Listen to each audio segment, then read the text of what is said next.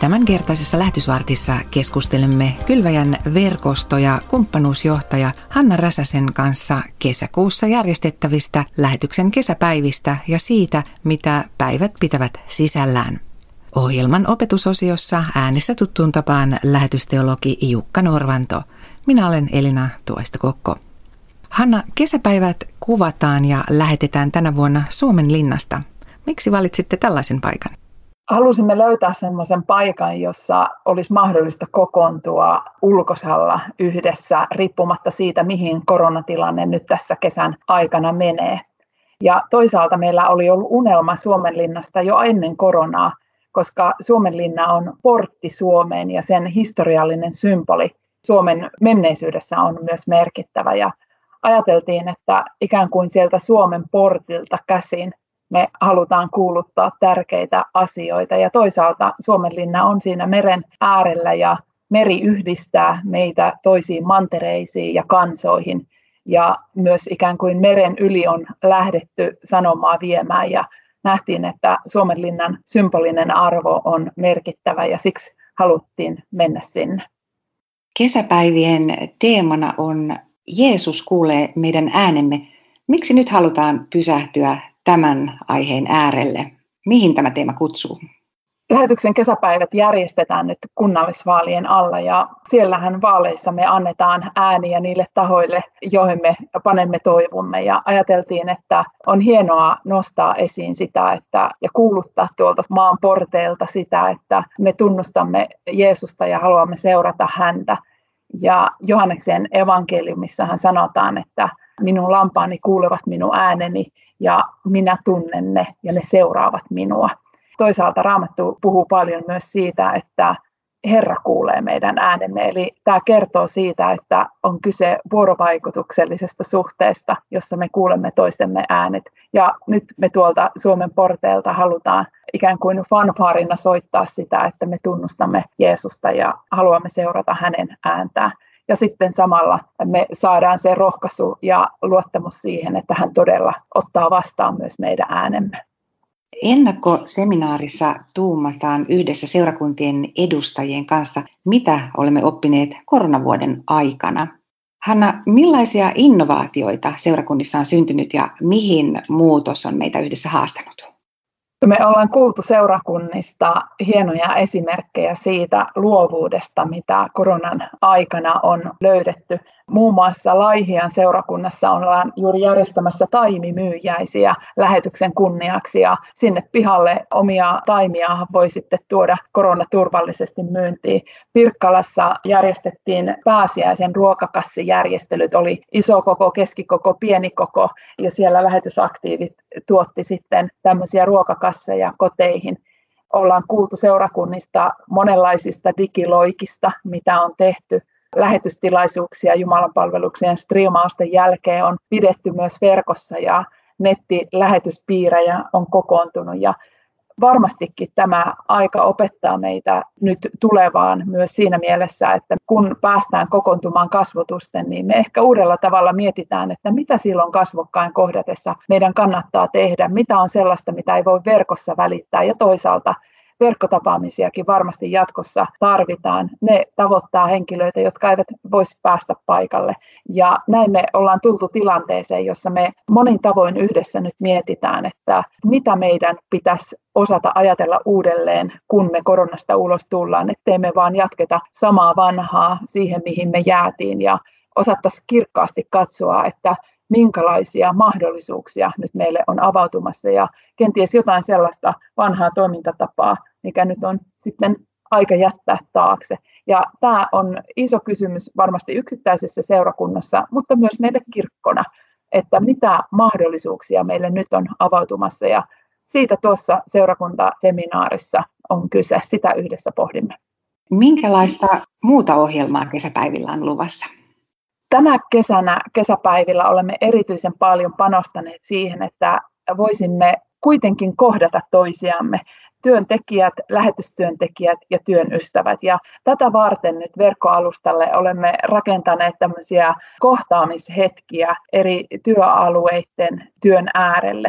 Ja osallistuja voi siellä valita sitten, että mihin ikään kuin huoneeseen astuu ja ketä lähetystyöntekijöitä ja työalueen vastaavia siellä käy kohtaamassa.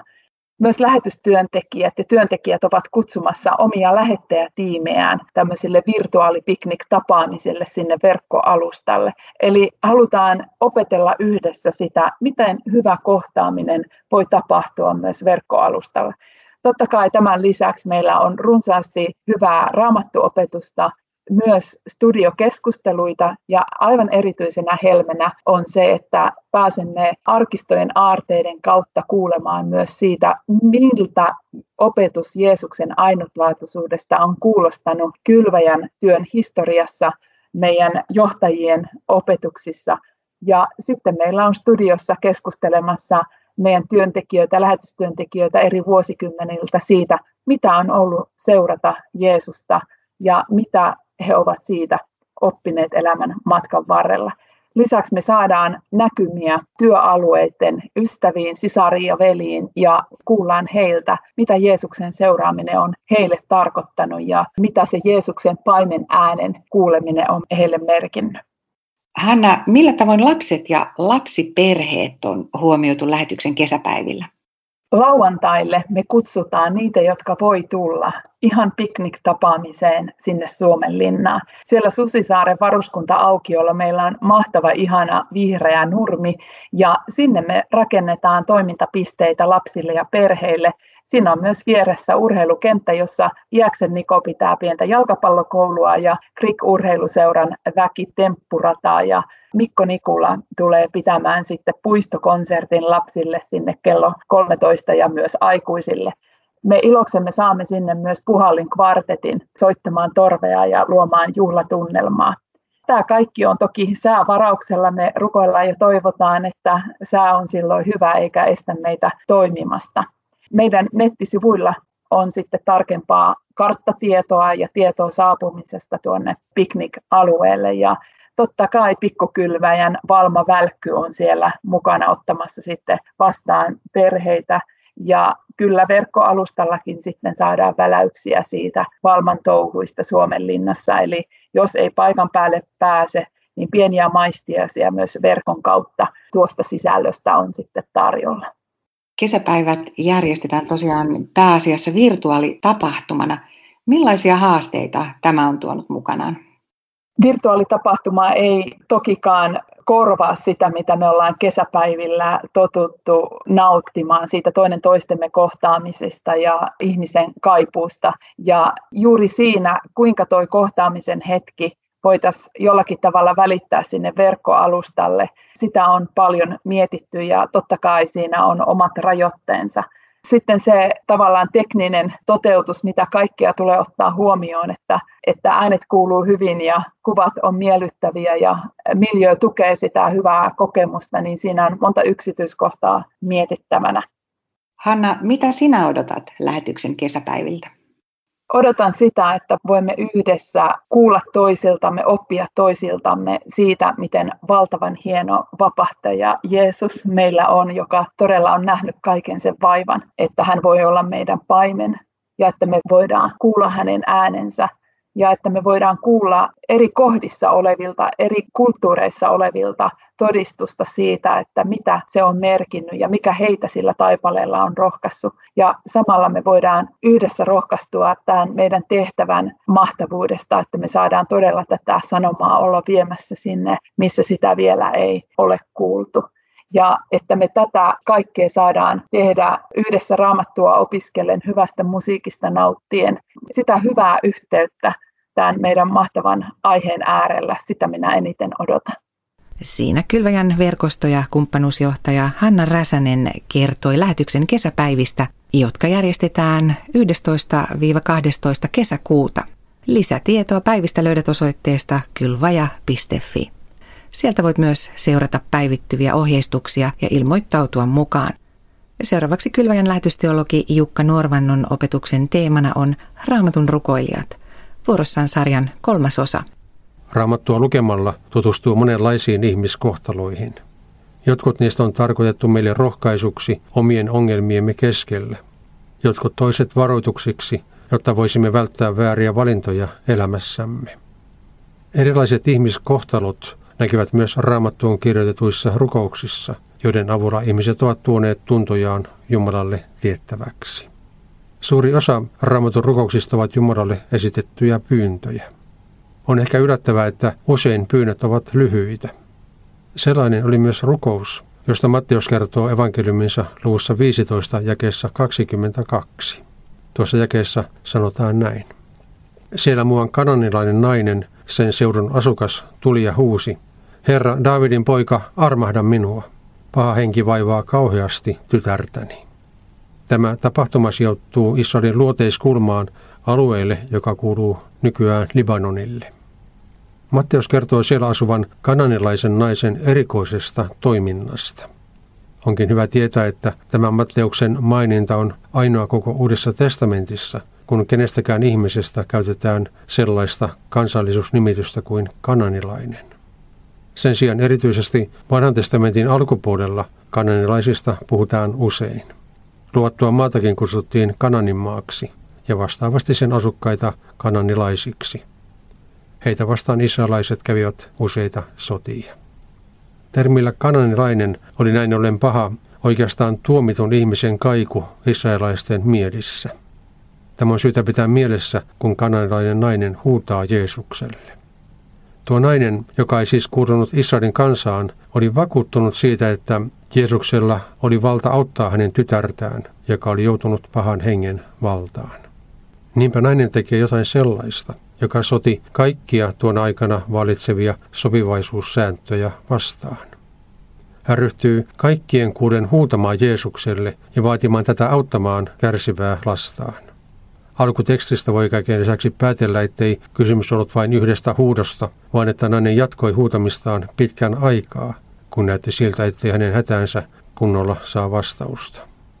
Opetuslastenkin mielestä naisen toiminta oli asiaan kuulumatonta, sillä paitsi että nainen huutamisellaan häiritsi heitä, he eivät juutalaisina muutenkaan seurustelleet muihin kansoihin kuuluvien kanssa. Ja voidakseen tulla hyväksytyksi opetuslasten silmissä, naisen olisi pitänyt kulkia pitkä ja vaivallinen tie voidakseen ensiksi kääntyä juutalaisuuteen. Mutta hätäkärsivä nainen valitsi toisenlaisen tien. Hän tuli Jeesuksen luo sellaisena kuin oli, hätänsä kanssa. Hän ei voinut muuttaa itseään edustuskelpoisemmaksi. Hänellä oli vain kaksi vaihtoehtoa, joko antaa Jeesuksen kulkea ohi tai tulla Jeesuksen luo ja pitää hänestä kiinni, kunnes saisi avun. Eivät edes Jeesuksen ja opetuslasten sanat, jotka aluksi tuntuivat torjuvilta, saaneet häntä luopumaan yrityksestä saada apua Jeesukselta. Hänellä näytti olleen vain yksi ja ainoa päämäärä, saada apu Jeesukselta, jolla nainen tiesi olevan valta antaa apu hätää kärsivälle ihmiselle.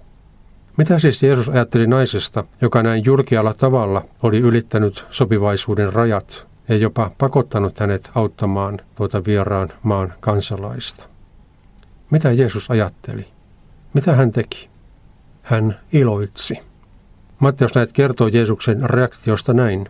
Silloin Jeesus sanoi hänelle, suuri on sinun uskosi nainen, tapahtukoon niin kuin tahdot.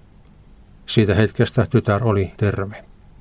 Kanadalainen nainen auttaa meitäkin ymmärtämään, millä tavoin rukoilijan usko näkyy ja jopa millaista on suuri usko. Ensinnäkin on syytä havaita, että itsestään tuo hätää kärsivä äiti ei ajatellut kovinkaan suuria, mutta hänellä oli kyllä hirvittävän suuri Jeesus. Hän ei siis epäillyt sen enempää Jeesuksen kykyä kuin haluakaan auttaa. Ja näyttää siltä, että sellaisesta asenteesta Jeesus iloitsi. Jeesus iloitsi, kun sai olla tälle naiselle sitä, mitä hän tahtoo olla jokaiselle muullekin ihmiselle tässä maailmassa. Ainoa kestävä turva, ainoa pelastuksen lähde, ainoa todellisen ilon lähde. Kylväjän lähetysteologi Jukka Norvannon raamatun opetussarjan kolmannen osan aiheena oli kananilaisen naisen rukous. Ja nyt lähetysvartin päätteeksi saamme rukoilla vielä yhdessä Hanna Räsäsen johdolla. Rakas taivallinen Isä, kiitos siitä, että me saadaan kulkea sinun kanssasi, sinun johtamanasi kohti kesäpäiviä. Herra, me pyydetään, että kaikista rajoitteista huolimatta me saatas noina päivinä viettää riemullista aikaa yhdessä sinun kasvojesi edessä sisarina ja velinä ja oppia siitä, mitä on seurata sinua ja mitä se merkitsee, että me saamme kuulla sinun äänesi ja että sinä kuulet meidän äänemme. Herra, me pyydämme, että tämän tapahtuman kautta me rohkaistumme sinun seuraajina, seuraamaan sinua, minne ikinä sinä meitä viet, ja sillä taipaleella tukemaan toinen toisiamme. Ja Herra, me pyydetään, että toi piknik-tapahtuma lauantaina, se saisi toteutua kauniissa säässä, ja saisimme siinä kokea yhteyden riemua sinun ominasi. Kiitos Herra, että kuulet meitä. Amen. Lähtekää rauhassa ja palvelkaa Herraa ja toinen toistanne ilolla.